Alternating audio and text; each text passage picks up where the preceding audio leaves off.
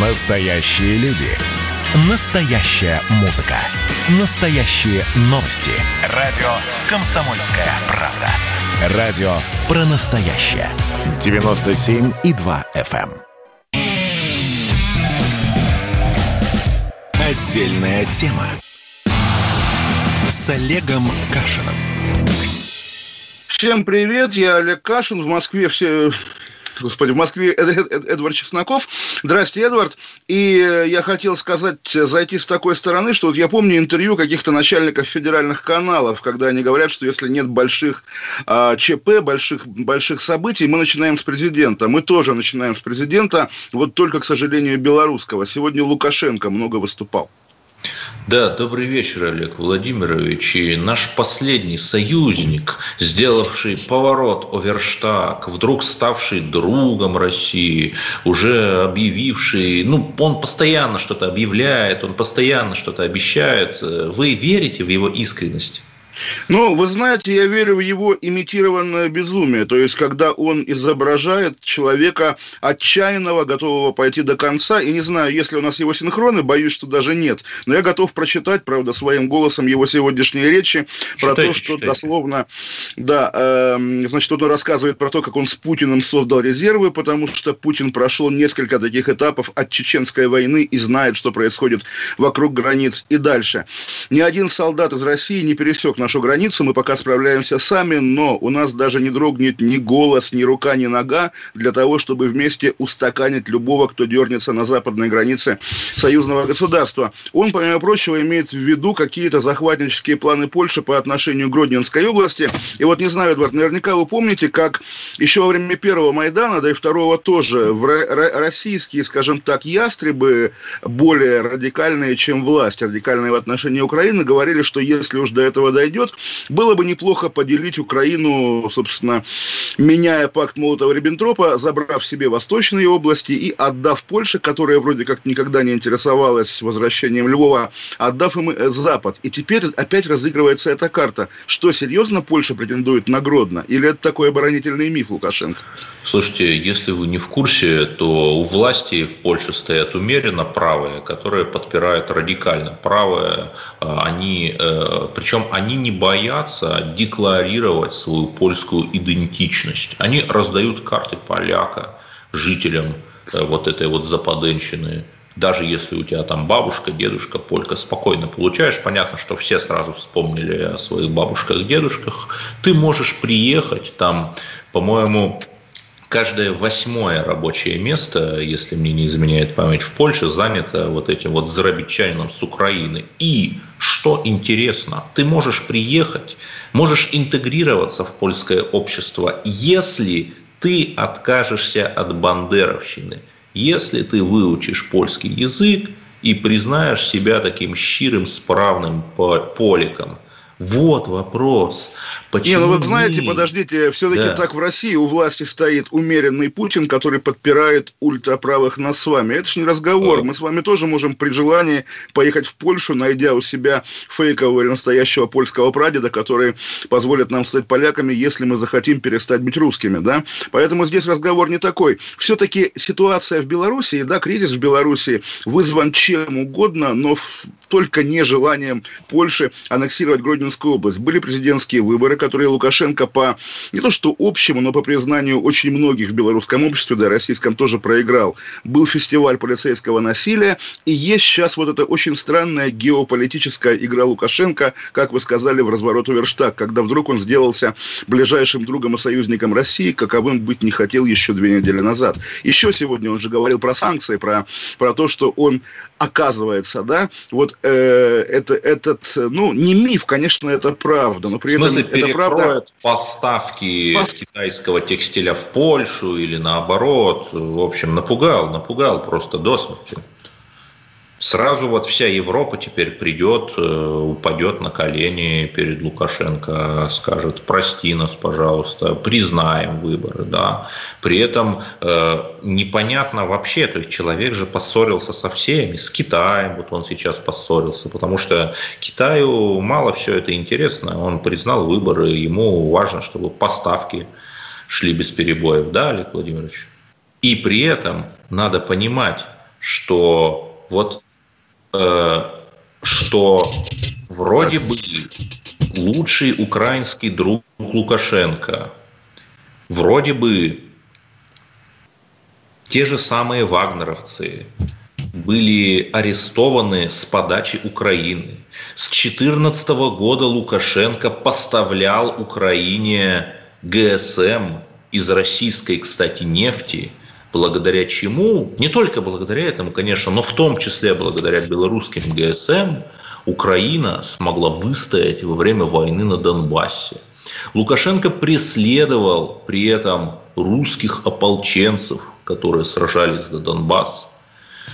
И после всех этих реверансов в адрес Украины, Украина не признает выборы, участвует в совместном коммунике Евросоюза и стран, претендующих на членство в Евросоюзе, где не признаются эти выборы. То есть это чрезвычайно забавно наблюдать, как человек, постоянно всех обманывавший и кидавший, вдруг из обманщика превратился в обманутого. Вот это действительно забавно. Ну и да? здесь нет повода ему сочувствовать все-таки. Давайте это проговорим. И еще тоже момент такой в этой речи про санкции.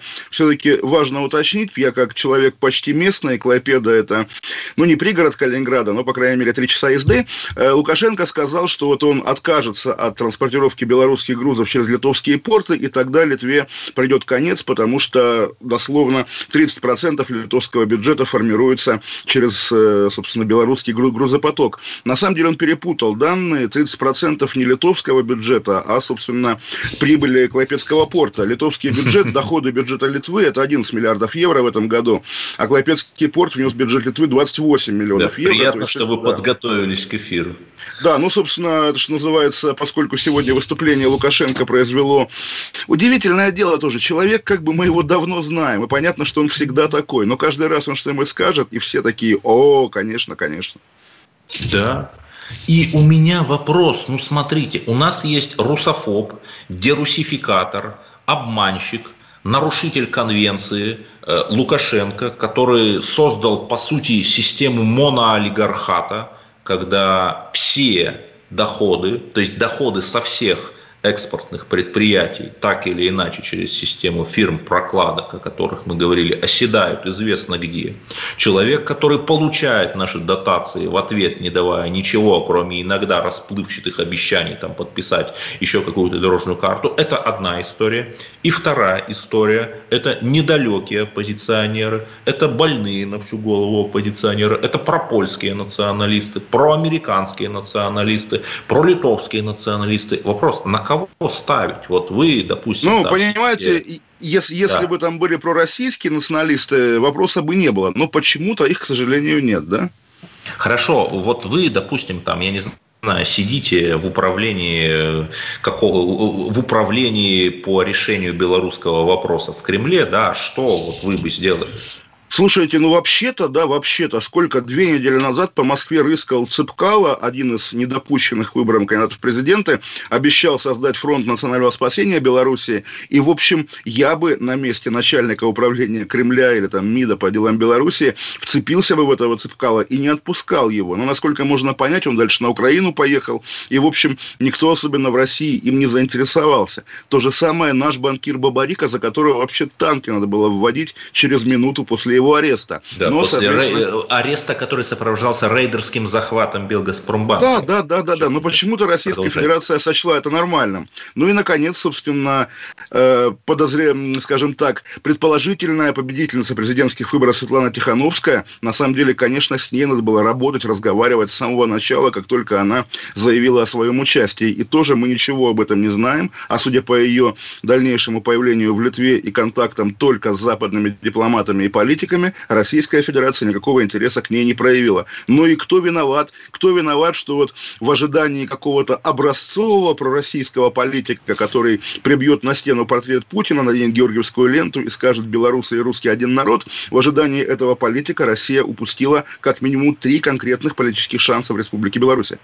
Абсолютно верно. Но при этом смотрите, вот есть такое понятие, как think tank, мозговой трест, некий совет по международным делам, который существует при каждой стране, который устами экспертов иногда формулирует те вещи, которые официальные чиновники сказать не могут. Вот у нас есть там какие-то российский совет по международным делам, там Валдайский клуб, я, кстати, ну, все, бывал все, на его мероприятии. Все эти структуры, да, ориентированы говорят? Ну, они говорят, вот э, есть какой-то такой, я смутно его помню, анекдот то ли про космический корабль, который куда-то летит, то ли про даты, когда к черту подробности, на каком мы континенте, да, или в какой мы галактике. Здесь то же самое. Все российские такие международные синктенки, да, они о чем думают? Об Америке они думают, о каких-то гигантских тектонических плитах геополитического процесса. Иногда о Сирии.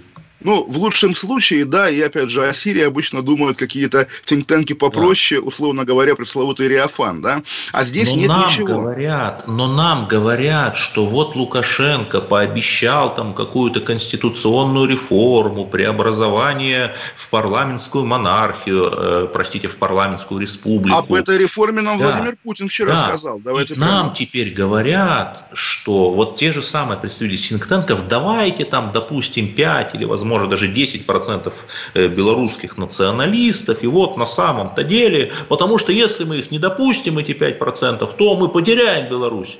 Не дай Боже, вот мы националистов обидим, а? Как, ну, как вам это? Вы знаете, если белорусскую конституцию напишет какой-нибудь российский синтенк, вот тоже, я не знаю, насколько это байка, да, про проект конституции Сирии, который начинался словами «Мы многонациональный народ Сирии». Отдельная тема с Олегом Кашиным.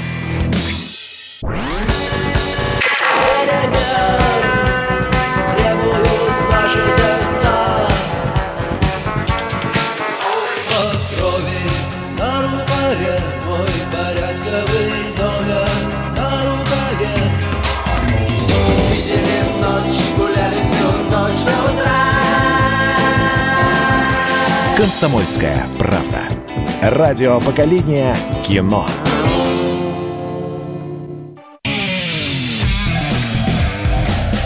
Отдельная тема. С Олегом Кашиным. Олег Кашин, Эдвард Чесноков. И продолжая белорусскую тему, процитирую Ангелу Меркель, которая тоже вот интересный заголовок. Меркель сообщила о связанной с Путиным надежде.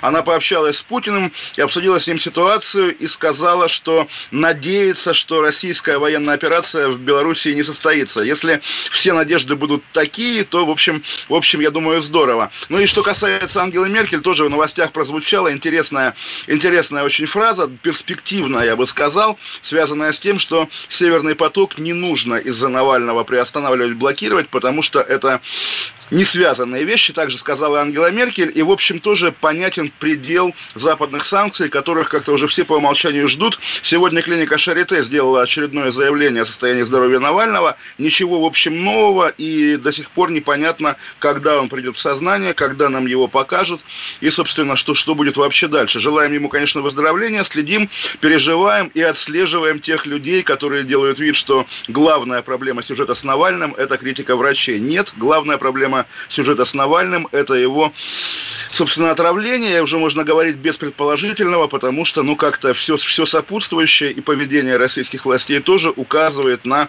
криминальную составляющую в этом сюжете. Не знаю, насколько согласен со мной Эдвард.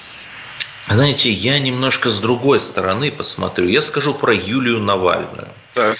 Э, некоторые охранители стали, как говорят в этих ваших интернетиках, форсить какой-то совершенно чудовищный текст, что отец Юлии, про которого, кстати, О, действительно это текст, ничего не известно, это текст да, там Собчак, что важно. Да, Эдвард, да, это текст чуть ли не какой-то полковник ФСБ, ну понятно, да? И возникает вопрос, а почему мы с такой легкостью верим этому бреду, а, и б, Почему вот за все те годы, что э, рядом с э, лидером нашей оппозиции была его первая леди, так и не удосужились создать какую-то удобоваримую, приемлемую биографию, потому что известен только год рождения ее, место рождения неизвестно, училась вроде как в Плешке, где работала, то ли в банке, то ли не в банке, неизвестно – познакомилась с Навальным то ли в 98-м, то ли в 99-м году, неизвестно.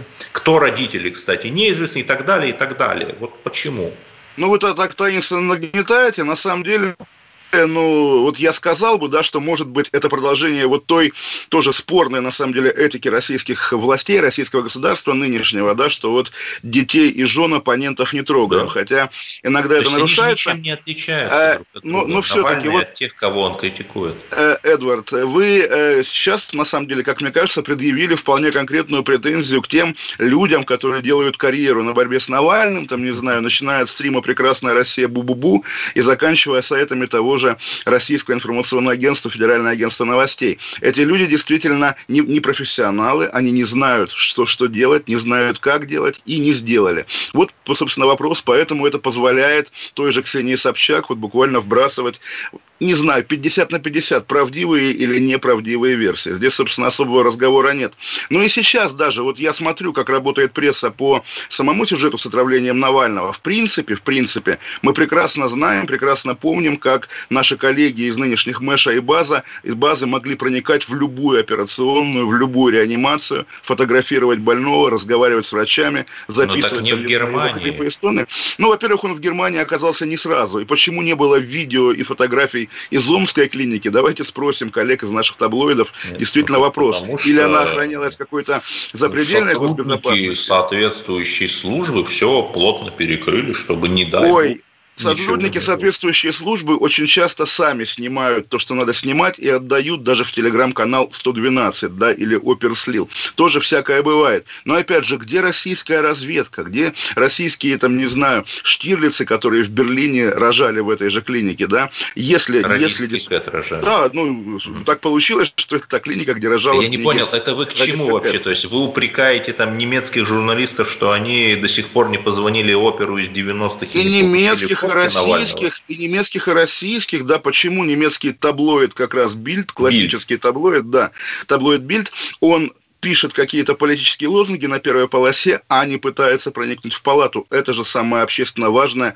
самое интересное. Вообще, конечно, кризис журналистики сейчас в наше время, ну чего уж там. Нет, ну, может быть, потому что немецкие СМИ еще более зависимы, чем э, даже наши клоунские журналисты. Вы вот видели в немецких СМИ, хоть в крупных, я имею в виду, хоть одну статью, осуждающую, например, политику Меркель, Флюхтлинге, Вилькоммен? Ой, я не, не, не специалист по немецкой прессе, но вы, я знаю, лояльные и близки к партии «Альтернатива для Германии». Есть же какая-то пресса или хотя бы блоги, которые выражают интересы избирателей? Наверное, они Нет, не, ну, молчат. Таки у нас там есть, условно говоря, блок Навального, есть там основной мейнстрим, к которому там даже уже коммерсанты ведомости присоединились, которые транслируют несколько иную точку зрения. Ну, да? вот, вот, и вот, поэтому да. Навальный блогер. Вот а, поэтому. А, опять же, вы, вы читали книгу «Потерянная честь Катарины Блюм Генриха Бёлля.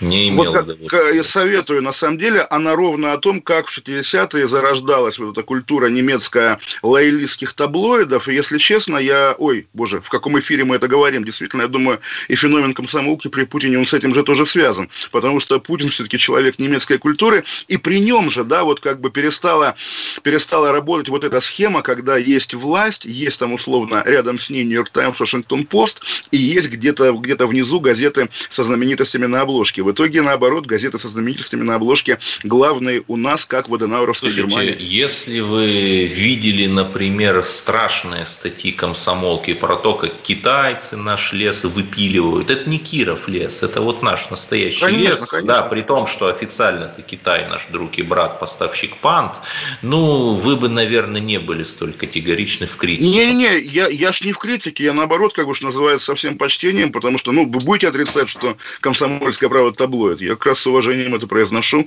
Я сам и в, и в ней работал, и Плавно возвращаясь да. к Навальному, вот еще ходят слухи, что у него была фирма в Черногории, понимаете, постоянно какие-то разбухания каких-то слухов, в которые все верят. Я к тому, что 30 августа у нас будут выборы в Черногории. Да? В там прошлом... есть, Эдвард, там есть пророссийские патриоты, за которых надо будет болеть? Нет, да, наверное, есть, но понятно же, что последний диктатор Европы, Амило Джуканович, который с небольшими перерывами с 91 -го года там у власти, с 91 -го года, и при этом страна в ЕС и НАТО, он же не отдаст так просто, он ну, только вперед ногами, от ковида какого-нибудь, на лафете, понимаете? И при этом 300, по-моему, если мне не изменяет память, 350 где-то тысяч российских туристов, не бедных туристов, типа Марата Гельмана, Марат Гельман там резидент, да, и про него, да, про него тоже можно уточнить новость интересная. В прошлом году. Да, да. При этом Черногория в 2013 году осуществила рейдерский захват предприятия, которое частично принадлежало Олегу Дерипаске. Я об алюминиевом комбинате в Подгорице. Общие убытки Олега Дерипаски, то есть, ну, понятно же, что, в общем, не столько его, сколько в известном смысле там наши с вами деньги, 600 миллионов евро. То есть 600 миллионов евро было вкачано в Черногорию, в этот подгорецкий алюминиевый комбинат – и Никшицкий, там э, какое-то месторождение чего-то там тоже алюминиевого, и эти деньги просто у нас отняли. В другой ситуации это было бы поводом для санкций, это было бы поводом для запрета продажи турпутевок. Эдвард, но когда такое было, кроме вот того маленького эпизода с помидорами, за который Россия потом каялась? Про Гельмана тоже вы напомнили, я хочу рассказать. Увлекательная история.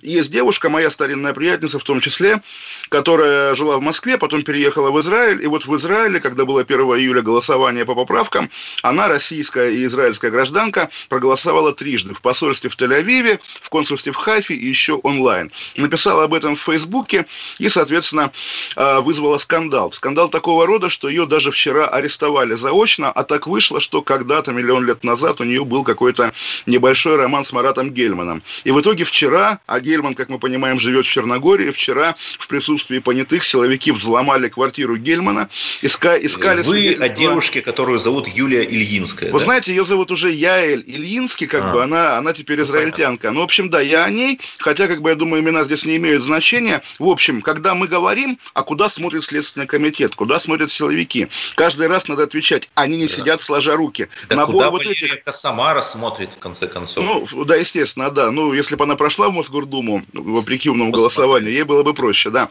Так вот, каждый раз, когда мы говорим действительно поражает бездействие силовиков, не поражает, они действуют, они делают очень много разных дел. Другое дело, что дела эти похожи на какой-то, ну не знаю, басенный труд разных животных из э, басен Крылова.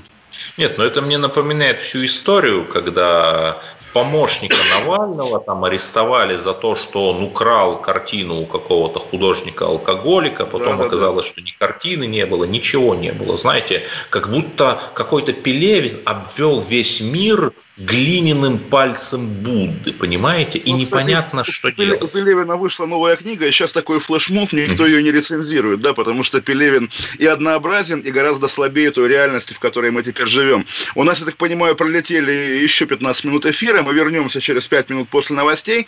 Олег Кашин, Эдвард Чесноков, отдельная тема. Россиюшку, да, буквально в чистом виде, и умное голосование в том числе. Да, но еще, еще остались какие-то секунды. Радио да. «Комсомольская правда». Оставайтесь с нами, дальше будет еще жарче. Отдельная тема.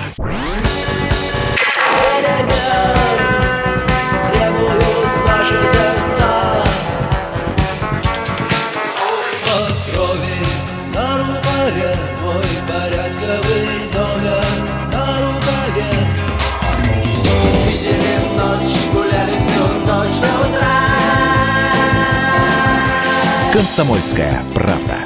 Радио поколения кино.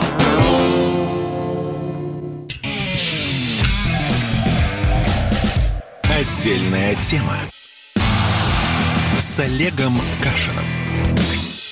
Олег Кашин, Эдвард Чесноков. И вот, э, когда мы говорили, во-первых, о блогерах, которые идут против мейнстрима, Эдвард сказал, но у нас же есть блок Навального, блок Навального пока парализован, и э, в топ, наверное, скажем так, оппозиционных блогеров врывается, в общем, такой полулоялист Илья Варламов, от которого я сегодня узнал, мы сегодня узнали о довольно шокирующей истории в Самарской области, где кандидатов на выборы, которые пройдут осенью, снимают под предлогом того, что в своих документах, которые не подавали в избирком, они указывают, допустим, Ленинский район города Самары и не пишут города Самары Самарской области, и это значит, документы неправильно составлены. Центр избирком э, оспорил, значит, снятие их с выборов, но местный избирком все равно не возвращает их, и сейчас начнутся суды, и, в общем, понятно, кампания идет вот по петербургскому сценарию прошлого года, когда любых сколько-нибудь заметных позиционеров снимают. Я, на самом деле, Эдвард, такой маленький, там, не знаю, лич, личный момент, с тем же Навальным рассорился пять лет назад, э, споря с ним о, о выборах в Костроме, когда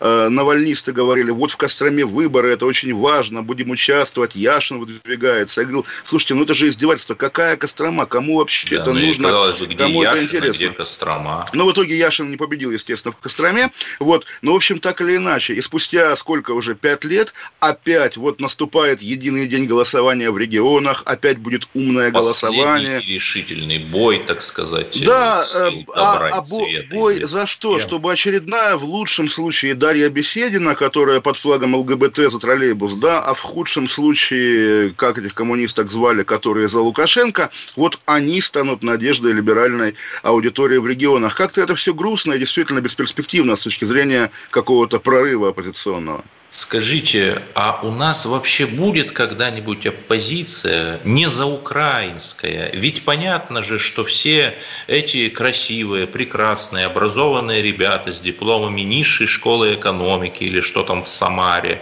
ну они же при всех своих э, э попытках внедрить какие-то европейские демократические практики, они же адовые заукраинцы что Россия должна каяться, там, что Россия должна там, вернуть Крым и так далее, и так далее. Ну, вы вот знаете, здесь тоже такой момент, поскольку, да, мы говорим о, какой-то небольшой, на самом деле, части э, политически активной молодежи, отвечать просто, противопоставляя ей другую небольшую часть политически активной молодежи.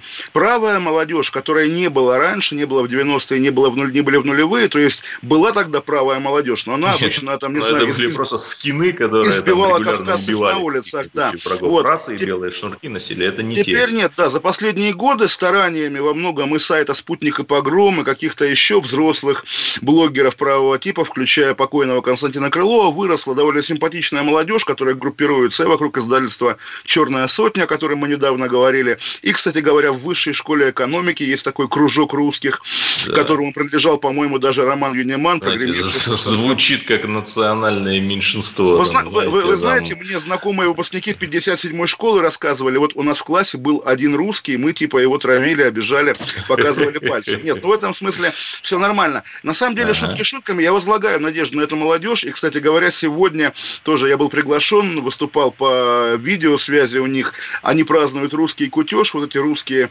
русские у них это у кого? школы экономики. Вот кружок а, русских высшей школы экономики, Роберт Райт и так далее. На самом деле, поскольку... А, то есть вот, русские, как... Роберт Райт, там... Роман Юниман, конечно. Да, ну, тоже, то, тоже в нулевые также говорили, вот Поткин, смотрите, он еврей, какой он может быть националист националист. Почему-то состав крови измеряют только антинационалисты, только либералы. Это уже позапрошлый век, кровь, кровь. Национальность – это самая идентификация. Если вернуться, к, если вернуться в Самару, вот я, э, мой первый в жизни репортаж для КП в январе 2016 года написанный, был про дом Зои, которая окаменела в Самаре. Конечно, конечно. Знаете, 4 года назад этот дом разваливался, он был в ужасающем состоянии, я там нашел подписку «Комсомольской правды» за 75 год, и это мог бы быть колоссальный вообще источник туризма, источник дохода. Ведь понятно, что э, люди уже не поедут вот на эту католическую тропу в Испании, там такая есть куда они поедут. Значит, пусть в Самару идут. Но,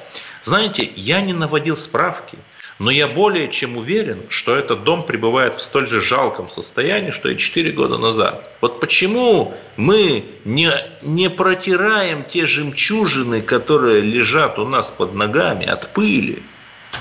Вы знаете, похожая история была, о которой я узнавал от одного человека, я вам скажу от кого, про дом Малевича в Курске. То же самое. Вообще-то, да, вообще-то, Малевич, как общемировое достояние культурное, мог бы стать для Курска таким мощнейшим магнитом, когда-то, не знаю, брендом. из Америки бы люди летели. В итоге дом то ли сносили, то ли взрывали и так вот далее. Как в Умань хасиды летят. Вот, вот, вот, буквально, да. И об этом доме регулярно писал такой Сергей Простаков, журналист, который работал в структурах МБХ Медиа, но при этом был более чем средний либерал, что называется, настроен с любовью к родине. Да, он сам из деревни Клюкова, Курской области. К сожалению, в этом, не в августе, в июле, да, Сергей Простаков стал жертвой э, истории про харасмент, значит, скандала, то есть э, все помнят эти разговоры про то, что творится в МБХ Медиа. Он был вынужден уволиться, удалил свои социальные сети и нет больше в публичном поле Сергея Простакова. Если он меня слышит, Сергей, возвращайтесь, потому что глупо идти на поводу у левачков, вам еще Россию спасать, в том числе хотя бы дом Малевича. А мы будем надеяться, что Самарский областной и городской избирком все-таки услышит наше клеймо. Это позор, ребята. Ну, это позор. Ну, выставите там, я не знаю, каких-нибудь молодогвардейцев, э, хоть кого-то, но это же ужасно. Ужасно ну, вы, зна- то, что вы, вы знаете, Эдвард, делаете. я давно понял, что все делают то, что могут себе позволить делать, и не делом то, меньше. То, что им позволяет гражданское общество. Нет, не сказал бы, что гражданское общество позволяет полиции. В Беларуси, в Москве, где угодно. Да ничего, полиция не спрашивает, а просто достает дубинку или бутылку и занимается своим делом. Поэтому здесь глупо упрекать э, избирком, понятно, подотчетный, подконтрольный местной исполнительной власти и федеральной в конечном итоге, в том, что он вот так вытаптывает политическое поле. Понятно, еще раз скажем, что на кону всего лишь там полтора мандата в лучшем случае для этих непонятных активистов движения проекта проекта, городские проекты, да, когда вот придет очередная девушка и, сидя среди сотни единороссов, будет говорить, давайте введем велодорожки, все такие, ой, не надо. Понятно, что никакого особенного смысла в этом нет. Но почему-то, понятно почему, потому что они понимают, да, так было в перестройку, да, вначале вот разрешили спорить об экологии, да, потом, не знаю, об исторической памяти, потом еще о чем-то, а потом А потом союз... начался расстрел белого Да, да, да, да, да, да. Полторы тысячи В общем, логика здесь тоже есть есть. Но при этом вот как совместить логику сохранения стабильности и сохранения спокойствия с логикой Унтерпришибеева, когда действительно шаг влево, шаг вправо, сборища запрещены и все такое. Вот кто найдет тот философский камень, кто придумает просвещенную, грамотную, умную и непозорную, если угодно, диктатуру, тот молодец. Но пока этого, конечно, так нет. Есть, же, есть же способ, о котором вы говорили, чтобы была, был вменяемый противовес э, вот этим всем милым либералам, те же самые там правые ребята, те же самая левопатриотическая позиция там наподобие Захара Прилепина. Но вот почему-то боятся. Вот, ну, э, Захар яблоку... Прилепин сегодня, например, тоже на самом деле не сидит, не, не сидит сложа руки. Он подсчитал ЛГБТ-паблики ВКонтакте, нашел, по-моему, там 40, 40 пабликов. интересы. Да, и жалуются, что ну, только один паблик в поддержку Донбасса нашел, и это возмутительно. Ну, в общем, как бы, к сожалению, да, все проекты лоялистские, вот любые, да, даже создаваемые теми людьми, ну, ладно, Прилепин Шнуров, да, казался более-менее симпатичным когда-то, теперь он вот тоже где-то там, и почему-то без э, покраснения лицевых покровов да, не посмотришь его комментарии. документальные да, фильмы да. про Куштау, то есть, да. если бы это было с его такой метамодернистской иронии, как там его клипы про экспонат, но это бы хотя бы заходило, но что, то есть ну, он вот, хочет Дудя потеснить на навер, его навер, Наверное, эти тексты пишет он не сам себе, потому что действительно что-то вообще дурацкое. Но, в общем, да, почему-то, когда люди делают шаг по направлению к власти, им, им власть говорит, так, хорошо, вот тебе там, не знаю, разоблачи отравление Навального, значит, поддержи Лукашенко и еще заодно, не знаю, э, скажи что-нибудь э, козлиным правильным голосом, да, условно говоря, почему-то не получается диалога, и вот та даже правая молодежь, про которую мы говорим, естественно, власти она тоже не союзник, потому что если они начнут как-то общаться, правая молодежь скажет, эй, а почему там, не знаю, Киев не взяли, да, а почему Грозному столько денег дают? Тоже, конечно, не подарок, и понятно, что даже старые олдскульные либералы для власти приемлемее, чем люди, которые с национальных позиций будут да, в силу своей отвратительности, неэстетичности, да. Но при этом, Олег Владимирович, если бы Олег Чесноков или Эдвард Кашин были в Государственной Думе, то этот казус – с цензурой ВКонтакте, которая вдруг включилась, был бы решен очень просто, что были бы организованы парламентские слушания, знаете, как в США там регулярно Цукерберга вызывают агентов, да. Да, да. Мы бы там вызвали, я даже не знаю, кто там сейчас отвечает у них за эти их э, IT-перверсии, и под протокол, с юридической значимостью всех ответов. Они бы отвечали, отвечали на вопросы. Но э, этот же инструмент можно там использовать и для госкорпораций, и для госбанков. Ну, вы знаете, далее, Эдвард, э, как раз я, я, я вспомнил, чья компания ВКонтакте, и вспомнил диалог, опять же, не парламентского политика Навального с, с акционером ВКонтакта, который, если помните, сказал, я интернет не пользую, я его развиваю. Вот акционер, я думаю, так бы... Э, я не да. думаю, что акционер вмешивается в политику своего юрлица. Я думаю, что он где-то выше. Это все издержки вот этой вот левой молодежи, которая Тогда пробивается. Мы вернемся вот, через, а... через пару минут и продолжим нашу увлекательную беседу. Олег С Олегом Кашином. Видишь, там на горе возвышается крест. Я раньше и не думал, что у нас на двоих с тобой одно лишь дыхание. Ален говорит по-французски. Комсомольская правда. Радио поколения Наутилуса Помпилиуса.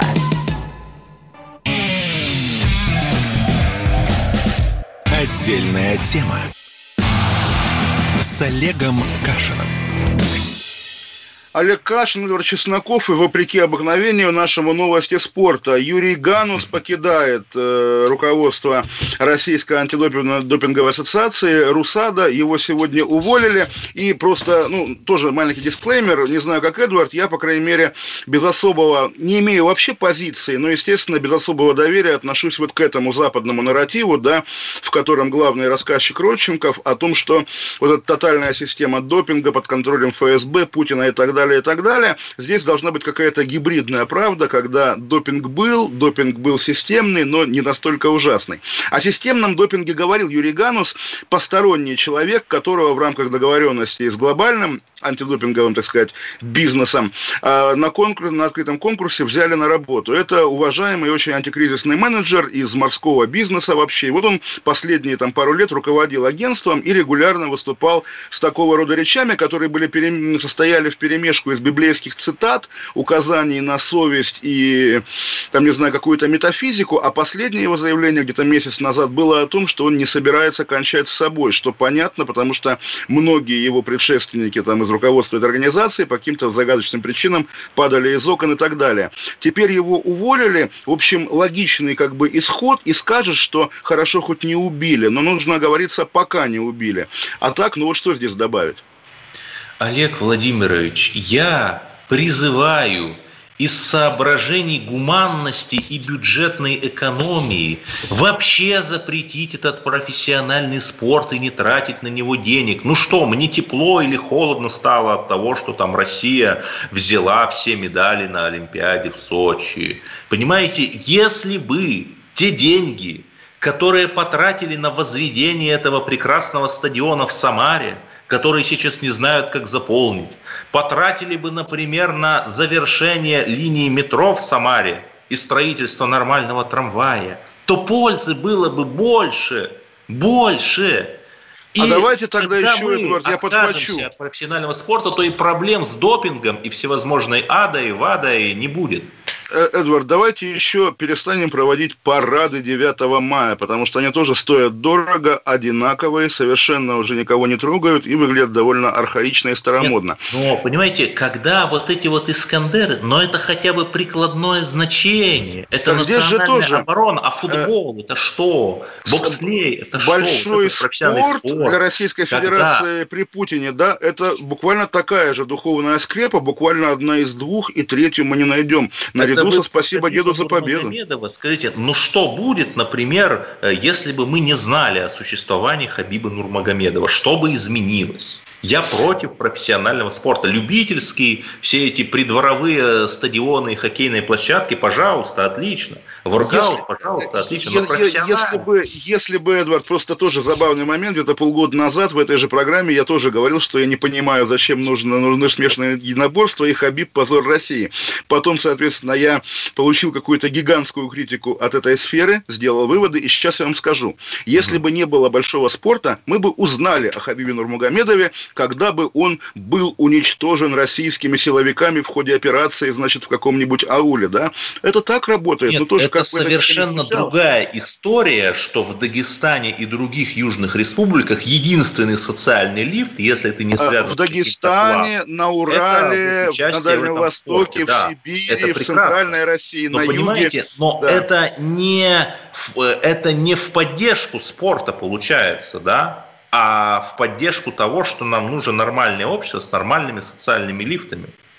Да нет, на самом деле вот здесь я тоже понятно, что немножко... Э, почему, на, например, извините, на, на, на, почему да. нельзя развивать робототехнику, например? Давайте в Дагестане делать робототехнические кружки, где дети будут собирать роботов, потом ездить на чемпионат мира по робототехнике, такой вроде бы есть, и никаких проблем с допингом не будет.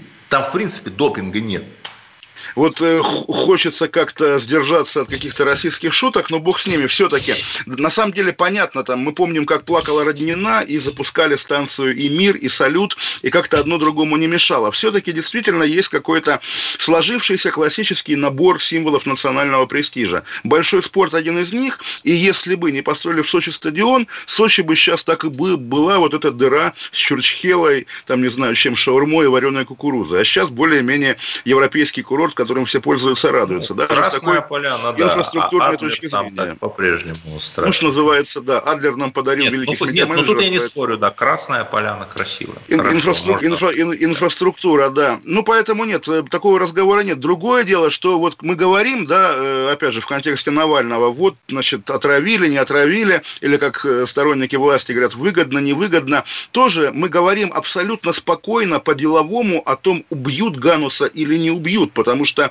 убийства вот в этом антидопинговом деле, да, уже происходили, или загадочные смерти. И это, в общем, на самом деле главная эрозия вот этого восприятия добра и зла, когда во имя национального престижа кто-то готов кого-то убивать. Это же кошмар.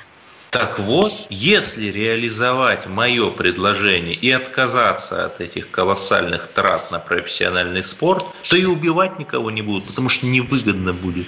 А Согласен? про робототехнику, ну окей, в, в таком виде согласен, про робототехнику тоже сегодня важная новость. А у Роскосмоса начались наконец-то официальные отношения со всероссийским мотоклубом «Ночные волки». И mm-hmm. наконец-то они провели совместную акцию, в ходе которой, вы не поверите, Роскосмос передал «Ночным волкам» камеру сгорания жидкостного ракетного двигателя РД-170. Подождите, вот подождите, это же история мыши Рокеры с Марса. Помните, мультик такой был? Они еще со всякими э, зловредными зелеными жабами сражались. Вы Тоже, понимаете, наверное.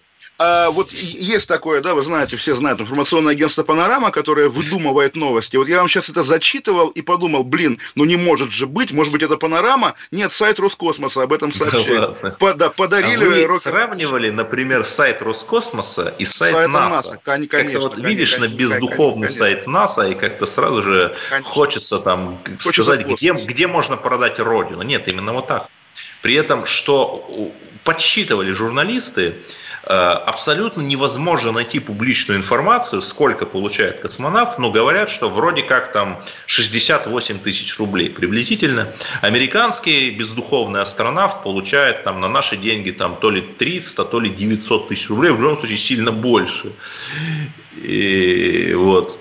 И ну, я не знаю, за, а, Я а, не ну, знаю, что здесь хотел сказать. сказать про Америку, зато у них нет ночных волков, потом вспомнил, откуда к нам пришли ангелы. Да, да. Есть, да, да, да, да, да, да, естественно, естественно.